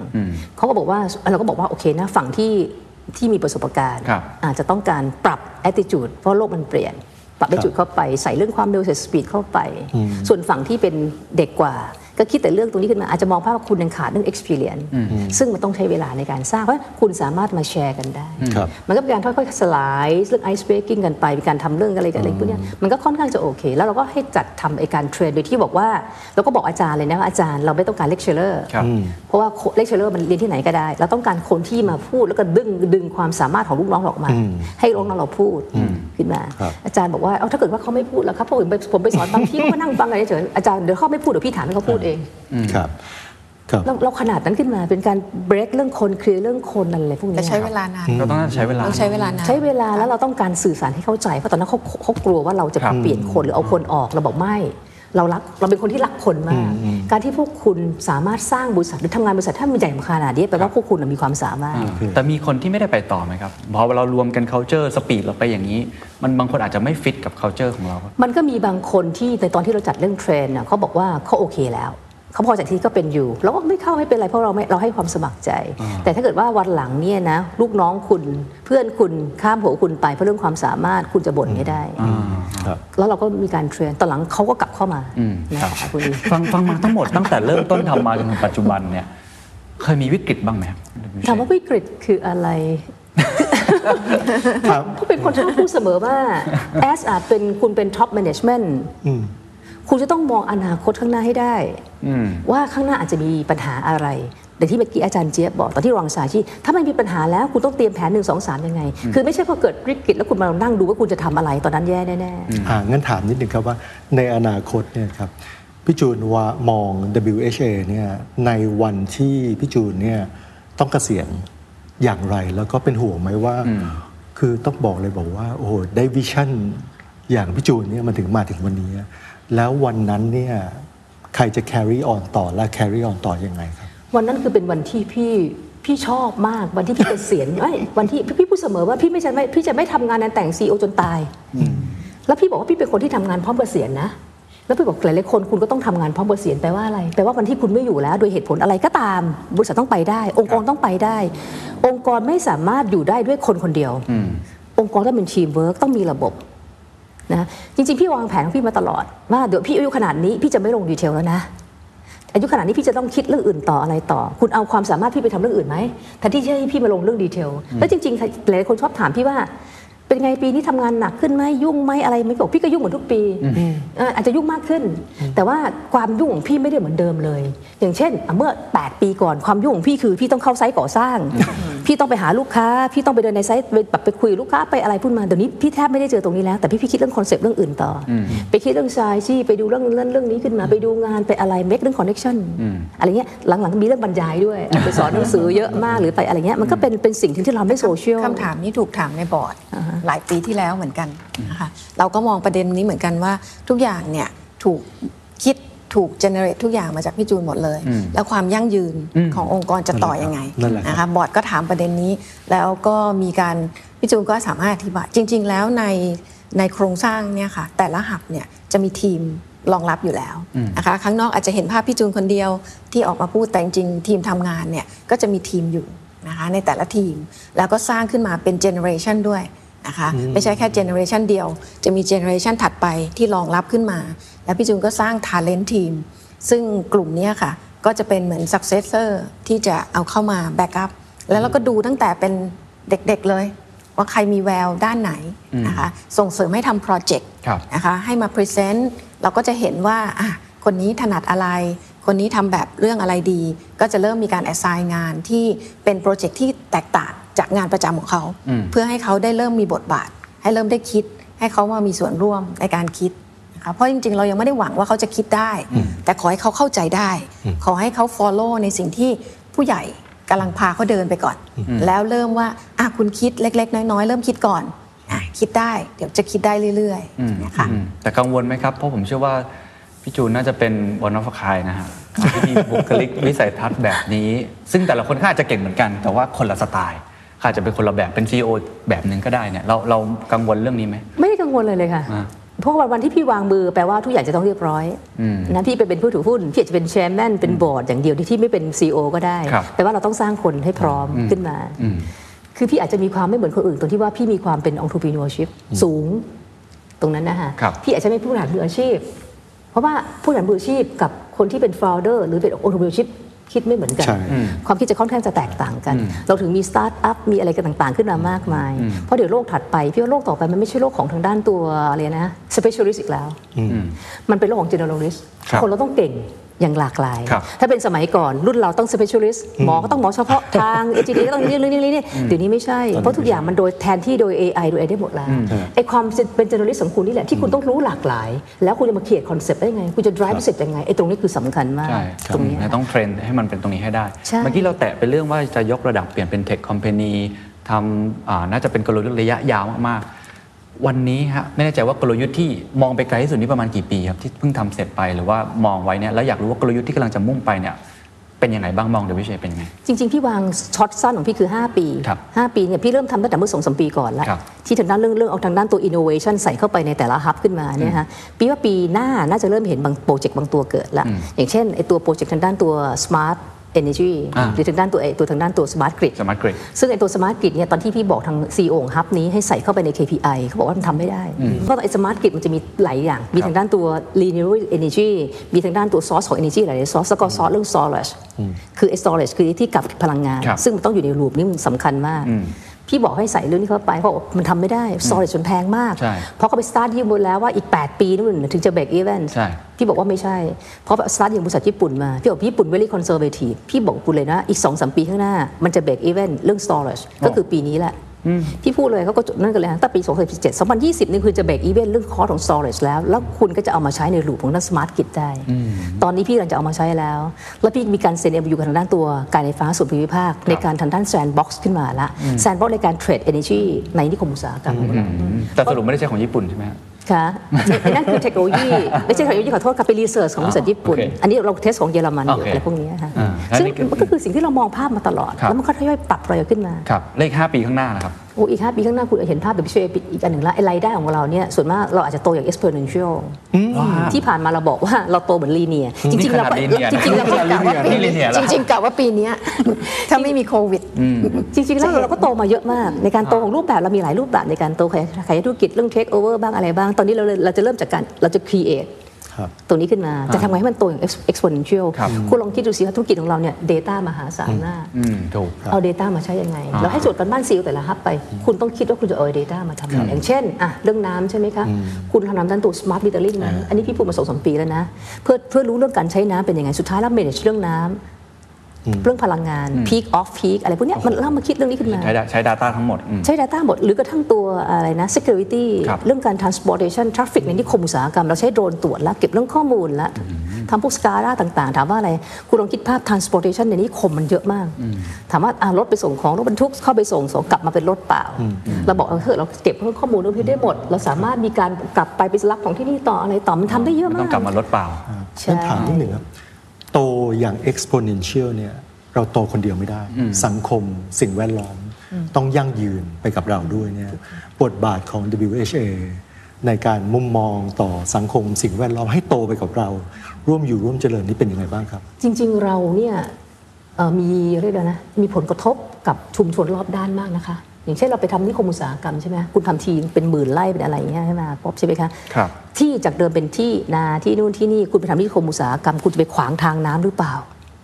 เนี่ยเราต้องมองภาพหมดเลยนะว่าเราต้องไม่ขวางทางน้ำถ้าเกิดว่าน้ำมันมาแรงขึ้นเราต้องทำบ่อเก็บน้ำดักน้ำไม่ให้ไปโดนชาวบ้านยังไงอะไรทั้งหมด ปัญหาที่เกิดขึ้นชุมชนรอบด้านเราต้องไปดูเขาหมดเลย เพราะเรื่องสิ่งแวดล้อมนิคมของคุณจะเขียดของเสียหรือเปล่า อากาศออกเป็นยังไงออกไป เรื่องน้ำออกไปยังไงคือนี่เราเราดูพวกนี้หมดเรากระทบเรื่องสิ่งแวดล้อมเยอะมาก แล้วเราเป็นนิคมที่ถือว่าเป็นนิคมที่เราได้ได้รางวัลเรื่อง CSR เรื่องเรื่องตรงนี้เยอะมากเลย เรามีทำกระทั่งตั้งแต่ดูรอบอ่าชาวบ้านรอบๆนิคมเรา ซึ่งหลายแสนครอบครัวนะเราตั้งแต่มีตั้งแต่ให้ทุนการศึกษาครับนะคะมีตั้งแต่ทางเรื่องชาวบ้านไปเรื่องทางด้านตัว health ทางด้านตัวสาธารณสุขต่างๆเนี่ยเราทำเยอะมากกระทั่งจัดทางด้านตัว art camp school camp ต่างๆ หรือเราทำเรื่อง ESG เนี่ยเราทำเยอะมากในเรื่องภาพเพราะนิคมมันกระทบหลายเรื่องมากครั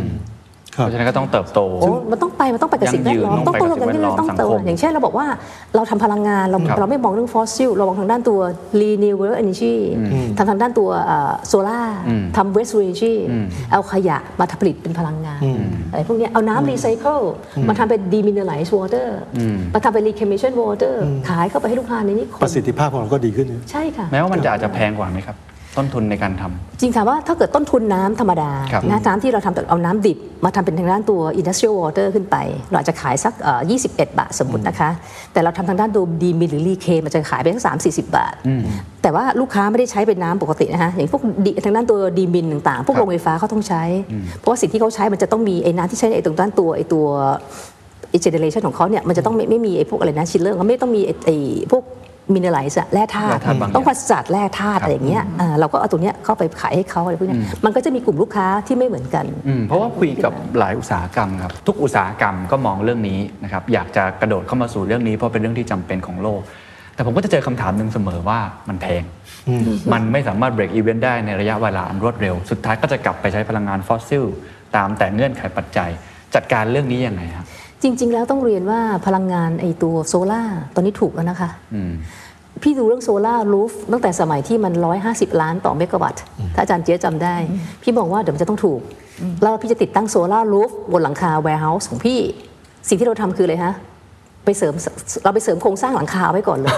ทำไว้ก่อนอ๋อใช่นี่เราพูดเมื่อตอนที่มัน150ล้านต่อเมกะวัตต์นะคะเพราะเราบอกว่าเอ้ยเพราะว่าไอ้ตัวโครงสร้างหลังคาถ้ามาเสริมทีหลังเนี่ยมันจะยุ่งมากเลยยิ่งถ้าลูกค้าทำ operation ไปแล้วจะยิ่งยุ่ง ถ้าเราเสริมวันนั้นเนี่ยเราเสียอาจจะประมาณสัก1 1 0 0 0 0ตารางเมตร เสียเพิ่มแค่ 2 ล้านบาท เราเราเสริมหลังคาไปเรียบร้อยเลย กับคอนแท c t ที่เราเซ็นกับลูกค้า เราบอกว่าเราให้เช่าอาคารแต่เราไม่ให้เช่าหลังคา ลูกค้างงว่าแปลว่าไม่มีหลังคาเราบอกไม่ใช่ เราบอกที่เราไม่ให้ใช้หลังคา เพราะว่าเราจะติดตั้ง solar roof ในอนาคตอ๋อแล้วพอติดตั้ง solar roof แล้วเนี่ยมันก็จะมีผลดีกับลูกค้าหนึ่งตรงที่ว่าถ้าต้นทุนมันถูกกว่าไฟฟ้าทั่วไป คุณก็ได้ใช้ไฟราคาถูกอ่าเราจะขายให้คุณราคาถูกครับสองมันมีเหมือน double roof อ่า หลังคากับโซล่าร์ขึ้นมาโอเคปุ๊บมันก็ลดเรื่องความร้อนอืมเพราะฉะนั้นอาคารคุณก็จะเย็นลง แล้วมันมันเป็นเรื่องบวกบวกๆทั้งหมดเนี่ยก็เซ็นสัญญาตั้งแต่อู้ตั้งแต่ไอ้ตอนนั้นอะ150ล้านต่อเมกะวัตต์ตอนนี้เหลือประมาณ 20 กว่าล้านต่อเมกะวัตต์อ๋อโอ้มีอย่างนี้ฮะเช่า warehouse แต่ไม่ได้ไม่ใช่เช่าหลังคามันเป็นวิธีคิดที่พยายามที่จะกลับด้านอะไรหลายมุมผมขอผมขอย้อนกลับไป exponential นิดเดียวครับ ทำยังไงถึงจะโตแบบ exponential ได้ เราเห็นฟังเรื่อง Data แล้วใช้เทคโนโลยีแล้ว มีกลยุทธ์อื่นไหมครับ ที่จะทำให้เราเติบโตแบบก้าวกระโดด จริง ๆ แล้วสิ่งที่ทำลูกบอลมันมีหลายเรื่อง ตั้งแต่เอาเรื่องเทคโนโลยีมาจับในตัวธุรกิจตรงนี้ใช่ไหมครับสองคนคนต้องปรับค่ะ organization เราบอกว่าคุณต้องปรับเป็น organization เอ่อ exponential organization EXO จะทำให้คนของเราทำงานเท่ากับ 10 time โอ้ นี่คือนี่คือเอ่อจุดหมายที่พี่มองเลยนะคะอ่าแต่ไม่ใช่เทนไทม์คือทำงานจากวันละ8ชั่วโมง เป็นแบบโอ้โหทำ24ชั่วโมงไม่ใช่ จะทำไงให้คนของเราทำงานที่มันใช้repeat น้อยลงอะทำไงให้เขาใช้ทางด้านตัวเขียน concept ความคิดมากขึ้น ใช้เรื่องระบบเข้ามาทำอะไรบ้างขึ้นนี่ฮะตัวนี้ขึ้นมา ให้เขาทำงานง่ายขึ้นไปคิดเพิ่มมากขึ้นครับเทนไทม์เอออันนี้มีคำแนะนำไหมครับ สมมติผมอยากทำอย่างนั้นบ้าง เป็น EXO ใช่ไหมครับผมเริ่มต้นยังไงดีกับองค์กมันรมีหลายมันมีหลายอย่างมากถามว่าองค์กรเนี่ยนะอีกสิ่งแรกคือคุณสามารถแชร์ซอสได้ คนสมัยก่อนหนึ่งใน EXO เลยนะแชร์แชร์แชร์เขาแชร์ซอสอย่างเช่นคุณไม่ต้องลงทุนเองหมด อะไรที่คุณไม่ใช่คุณไปแชร์ซอสกันได้ไอ้พวกทางด้านตัว Google เรื่องต่างเขาก็มีการแชร์ซอสกันอะไรกันในเรื่องนี้คือการเขียนเรื่องคอนเซปต์ต่างๆ ขึ้นมาถามว่าจำเป็นไหมว่าคนต้องทำเป็นไซโล มันต้องอาจายหมดแล้วครับอะไรเงี้ยหรือพูดกระทั่งมันเป็นพูดกับอาจารย์เจี๊ยบเลยแล้วพูดเรื่องไซชี่บอกอาจารย์เจี๊ยบ QA มันเชยไปแล้วนะ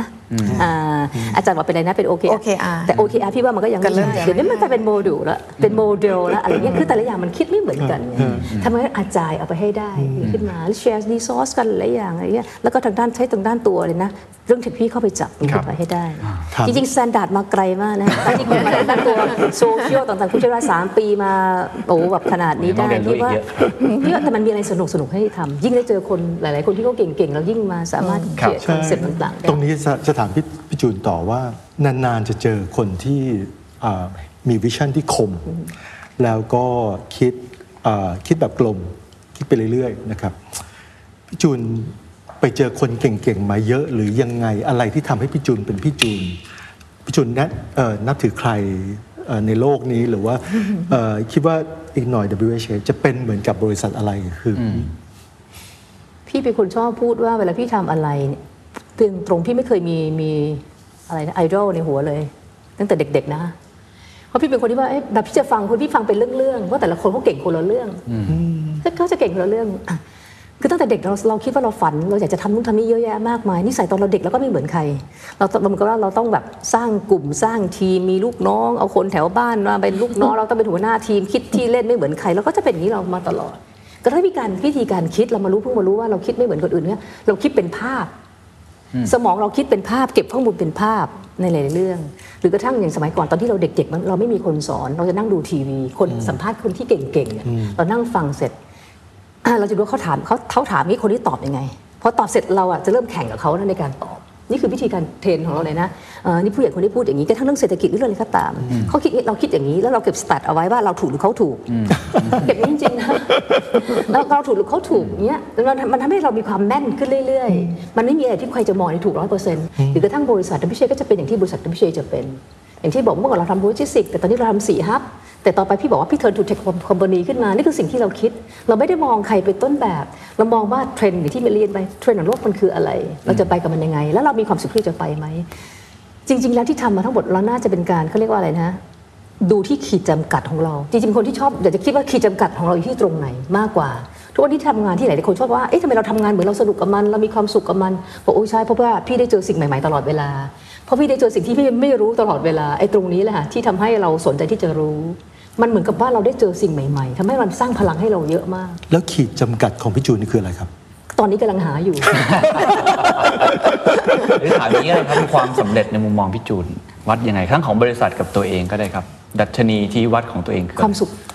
ความสุขความสุขค่ะของตัวเองของต้องตัวเองด้วยและของพนักงานเราด้วยครับถ้าเกิดว่าเราทำงานเราไม่มีความสุขแปลว่าพี่ไม่สำเร็จอืมนะคะหรือกระทั่งเราเห็นแล้วถ้าเกิดพนักงานอยู่กับเราแล้วไม่มีความสุขแปลว่าเราไม่สำเร็จครับ นะคะความสุขมันมีหลายแบบนะคะตั้งแต่ success factor มันคืออะไรอ่าทำตัวเลขถึงเป้าไหมความเป็นอยู่พนักงานเราดีขึ้นไหมอะไรไหมอะเขามีการพัฒนาตัวเองตลอดเวลาหรือเปล่ามันมีหลาย ๆ อย่างมาก คือพี่เป็นคนประเภทสุขนิยมนะจริง ๆ คนเห็นพี่พี่ชอบทำงานจริงๆว่าเฮ้ยพี่เป็นคนที่มีความสุข ถ้าเกิดพี่ทำงานแล้วไม่มีความสุขพี่ก็ไม่ทำสุเพราะว่าอะไรเราคิดว่าเฮ้ยเวลาเรามี 24 ชั่วโมงครับ นิ้วเราก็มีสิบนิ้วเหมือนคนอื่นเขาถ้าเราจะทำอะไรเราทุ่มเทเกินร้อยเพราะสิ่งที่เราทำเราขอทำแล้ว สิ่งที่ตอบกลับมาขอให้เรามีความสุขกับที่เราทำแล้วเราจะมีพลังในการทำหรือไปเจอเรื่องใหม่ๆที่เราไม่รู้มันไม่เป็นเรื่องแปลกเลยขึ้นมาอย่างเช่นบอกพี่บอกว่า พี่ไม่ได้มาสายเทคโนโลยีเลยนะ แต่ทุกวันนี้หลายๆคนชอบเชิญพี่ไปพูดเรื่องเทคโนโลยีมากเพราะเกิดจากการที่พี่ไม่รู้ แล้วพี่รู้ว่าข้างหน้ามันจะมีเรื่องเทคโนโลยีที่จะเอามาเกี่ยวพี่ก็ไปฟังแล้วพี่ก็บางทีก็เหนื่อยนะเอ้ยเอ้ยมันมันมันก็เหนื่อยเหมือนกันมันต้องไปทราบที่สิ่งที่เราไม่รู้อย่างนี้ขึ้นมา แต่มันสนุก แล้วมันกลายว่าสุดท้ายแล้วเรามาสอนต่ออเรามาพูดต่อ เราสามารถสร้างสารรค์ให้คนในสังคมมาคิดแบบนี้ไหมเพราะว่าผมตัวพี่เองพี่ก็มีมีแฟนคลับกลุ่มหนึ่งอะที่ตามพี่อยู่ในเรื่องพวกนี้เขาก็ได้สิ่งที่พี่คิดเพราะพี่คิดเสร็จแล้วพี่ถ่ายทอดบางทีพี่เชิญเดินเชิญไปพูดเดินเชิญไปสอนชวนไปบรรยาย จริง ๆ พี่มีสอนนักศึกษามหาลัยด้วยนะคะครับจริง ๆ เวลาไปสอนที่ส่วนมากเวลามีคนเชิญไปพูดที่ไหนก็ตามเนี่ยบางทีเราไม่ว่างเราก็จะปฏิเสธใช่ไหมคะแต่ถ้าเกิดเป็นเรื่องมหาลัยเรื่องการศึกษาปุ๊บพี่ใช้เป็น first priority เลย ว่า ถ้าไม่ว่างหาทางทำให้ว่าง เพื่อจะไปให้ได้ เราอยากจะเป็นส่วนเล็กๆอะในการสร้างสรรค์คนสร้างสรรค์สังคม เพราะเราเชื่อว่าเด็กสร้างได้ประเทศไทยไปต่อได้แน่นอนอืมผมว่าขอขีดจำกัดของพี่จูนคือพี่จูนไม่มีขีดจำกัด ขอขอสุดท้ายครับพอดีว่าผมคิดว่าเอ่อนิคมอุตสาหกรรมโลจิสติกหรือว่าสิ่งที่พี่จูนแล้วก็ดรเจี๊ยบดรเจี๊ยบทำเนี่ยมันเป็นธุรกิจที่เกี่ยวข้องกับภาพใหญ่ถูกไหมฮะแล้วก็เกี่ยวข้องกับภาพประเทศ เป็นปัจจัยแทบจะอันดับต้นๆเลยเรื่องของ GDP เรื่องของโครงสร้างพื้นฐาน เรื่องของการเปิดรับนักท่องเที่ยวต่างชาติ หรือว่าคนนักธุรกิจต่างชาติเข้ามาเนี่ยผมคิดว่าเราพูดกันเรื่องนี้ค่อนข้างเยอะเรื่อง FDI นะครับเรื่องการดึงดูดนักลงทุน พูดถึงความสามารถในการแข่งขันของประเทศไทยที่หลายคนอาจจะมองแง่ร้ายหน่อย อาจจะมองอุ้ยรู้สึกว่าเราแข่งขันได้น้อยลง เริ่มมีต่างชาตินะครับขึ้นมาแข่งขันกับเราได้มากขึ้น ในฐานะคนที่เป็นตัวละครผู้เล่นรายใหญ่เลย พี่จุนมองอนาคตความสามารถในการแข่งขันของประเทศไทยเนี่ยเป็นยังไงบ้าง เรายังมีความหวังไหมครับ ถ้าพี่จุนอยากจะแนะนำอยากจะแนะนำอะไร จริง ๆ แล้วเริ่มที่ตัวเราเองก่อนนะคะถ้าเกิดว่าพูดถึงความแข่งขันความสามารถการแข่งขันของประเทศไทยตัวเลขต่างๆของ IMD หรือ WEF มาแล้วก็ดีขึ้นเรื่อยๆเทียบกับเพื่อนบ้านเราแล้วก็ยังดีอยู่ในครัภาบคตรงนี้ ตรงนี้มันมีหลายเรื่องตั้งแต่เรื่องอินฟราสตรักเจอร์นี่คือภาคเราจะต้องทำหรือต้องอะไรสิ่งแรกคือเรามองที่ตัวเราเองก่อนเลยว่า เราเองเนี่ยเราทำอะไร เราจะสร้างศักยภาพในการแข่งขันของเรา เทียบกับทางด้านตัวบิสเนสอื่นได้ยังไง ก่อนที่จะมองภาพใหญ่ มองจากตัวเราเองก่อน เพราะส่วนมากคนเข้าไปมองไปเรียกร้องอะอย่าเพิ่งเรียกร้อง คุณต้องดูคุณทำอะไรได้ แล้วคุณให้ก่อน คุณต้องให้ก่อนคุณต้อง give คุณไม่ได้ take อย่างเดียว พี่เคยพูดเสมอว่าคุณอย่าไปเรียกร้องว่ารัฐบาลต้องทำต้องทำตรงนี้ให้คุณนะ อะไรพวกนี้ขึ้นมาเขาก็มีการทำของเขาอยู่ เราเองต้องทำตรงนี้ให้ได้เพราะธุรกิจมันมีหลากหลาย ถ้าคุณเอาตัวรอดได้คุณคุณโตขึ้นมาได้ คุณสามารถช่วยใครได้ คุณเพิ่มการแข่งขันได้ยังไง ส่วนภาพประเทศก็ต้องปรับในหลายๆเรื่อง จริง ๆ แผนยุทธศาสตร์ชาติ 20 ปีที่รัฐบาลทำเอาไว้อะพี่ว่าในนั้นน่ะถ้าทำได้โอ้มันทำได้มันแบบมันจะเป็น the best เลยนะแต่เราทำได้หรือเปล่าก็ต้องดูในแต่ละเรื่อง เพราะว่าถึงเวลาแล้วพอมัน implement จริงๆแล้วมันก็ติดข้อจำกัดในหลายๆเรื่อง แต่ถามว่าเทียบกับเพื่อนบ้านเราเราก็ยังดีกว่านะคะนะคะอย่างด้านตัวอินฟราสตรักเจอร์เราก็ยังดีกว่าหลายๆเรื่องเราดีกว่า คนเราก็ดีกว่า แต่มันต้องปรับเพราะโลกมันเปลี่ยนตรงนี้มากกว่า สิ่งแรกอย่าเรียกร้องอย่าอย่าไปคอมเพลนคนอื่นเขาดูที่ตัวเราเองเป็นหลักนั่นแหละค่ะนั่นคือการสร้างความแข่งขันให้ได้ ส่วนเมืองไทยต้องไปต่อข้างหน้าหลายๆเรื่องมากเลย ตั้งแต่เรื่องแรกเรื่องการศึกษาต้องปรับต้องปรับแน่นอนลูกโลกมันเปลี่ยนเป็นทางว่าอูว่าอะไรแล้วนั่นแล้วต่างๆ คนเราต้องปรับ สองทางด้านตัวรัฐบาล คุณต้องดิจิทัลสกเว้นให้ได้ ลดขั้นตอนลงในการทำงาน ลดขั้นตอนเรื่องเอกสาร ลดขั้นตอนต่างๆ ลง กฎระเบียบมันก็ต้องลดลง เพราะแต่ละปีที่ผ่านไปกฎหมายมันเพิ่มขึ้นเรื่อยๆ ของเก่าก็ไม่ลบ ขึ้นมาเนี่ยถามว่ามันจะยิ่งไปไปยากอะไรขึ้นมา มันมีหลายเรื่องที่ที่เป็นมุมมองที่มันจะต้องปรับให้ได้ในหลายๆเรื่องอืมค่ะแต่อย่างน้อยเราก็ถือว่ายังดึงดูดอยู่ในมุมมองของ WHA เราดึงดูดมากในหลายๆเรื่อง ที่บอกว่าคนชอบพูดว่าเออเดี๋ยวเพื่อนบ้านเราอย่างอะเวียดนามเราเรามีนิคมที่เวียดนามครับด้วยคนก็บอกว่าอ่าพี่พูดว่าตั้งแต่เกิด trade war มาเกิดทางด้านโควิด -19 มันจะเกิดการ relocation ครั้งใหญ่จากจีนมา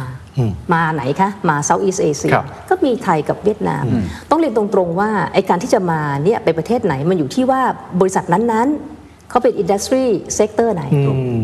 ถ้าก็เป็น sector ที่ทางด้านตัวไฮเทคหน่อยเขาเลือกไทย เพราะว่าเขา need ทางด้านตัว infrastructure ที่ดีกว่า 2 need คนที่มีทางด้านตัว skilled labor ที่ดีกว่า สุดท้ายแล้วคนอาจจะต้องเป็น knowledgeable เพิ่มขึ้น 3 กฎระเบียบที่มันคล่องตัวกว่า 4 tax privilege ถ้าเกิดพวก tax privilege เราดีกว่าเพื่อนบ้านเรานะคะ อะไรพวกนี้ค่ะแต่ถ้าเกิดว่า industry นั้น need แรงงานมากๆ แรงงานราคาถูกก็ไปเพื่อนบ้านเราในตรงนี้ครับนั้นอย่าตกกระใจอย่าตกกระใจ คนชอบบอกว่าเมืองไทยมันไม่มีใครมาลงทุนแล้วเพราะปัญหาเรื่องการเมืองปัญหาเรื่องนี้พี่บอกไม่ใช่ เพราะว่า industry sector นะคะมันเป็น real investment มันไม่ใช่ tourist มันไม่ใช่เอ่อเขาเรียกว่าอะไรนะ financial investment ครับซึ่งไอ้พวกเนี้ยจะมาไวไปไว แต่ตรงที่เวลาลงทุนแต่ละรายที่ยาวมาลงทุนโอ้โหลงทุนอย่างไม่มีอะไรก็พันล้านครับบางรายบริษัทคือหลายหมื่นล้านเวลามาเสร็จเขาต้องมองนู่นเลยค่ะ 20 ปี แล้วก็มองนี่แหละอินฟราสตรักเจอร์ตอบโจทย์ไหม คนรองรับได้ไหม รัฐบาลเป็นยังไง อะไรเงี้ยคือรัฐบาลเป็นยังไงคือว่าของเราประเทศไทยดีตรงที่ว่า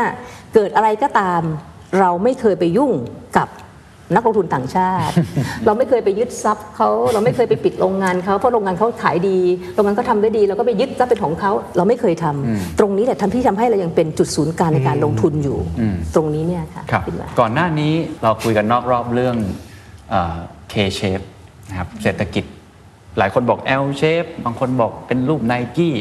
เมื่อกี้พี่จูนพูดนอกรอบว่าเป็น K shape อ่าให้เราบอกเรามองว่าเป็น K เป็น shape K คือบางธุรกิจลงแป๊บเดียวแล้ว bounce back บางใช่ธุรกิจ ตายไปเลย ใช่คำถามคือถ้าจะให้คำแนะนำกับนักธุรกิจทุกท่านที่แน่นอนทุกคนคงอยากเป็นแบบข้างบนนะละเด้งเลยกลับมา อยากจะบอกอะไรเขาในช่วงเปลี่ยนผ่าน ผมคิดว่าช่วงนี้เป็นช่วงเวลาที่เปลี่ยนผ่านสำคัญมากว่าถ้าเราเบ็ดถูก มองวิสัยทัศน์ถูก เราจะเป็นเคเชฟที่อยู่ข้างบนแล้วขึ้นมาได้ทำยังไงให้ทำให้ได้แบบนั้นแบบที่พี่จูนกำลังมองไปทางนั้นนะเวลาเกิดอะไรขึ้นมานะคะอย่างที่พูดเสมอว่าในกระดาษขาวมันมีจุดดำคนชอบมองอะไรคะจุดดำ โอ้โหโอกาสข้างนอกเนี่ยเต็มเลยคุณไม่มอง ชอบมองไอ้จุดดำๆเนี่ยนี่คือเป็นการฝึกเบื้องต้นที่คุณจะมองจุดดำคือมองจุดขาว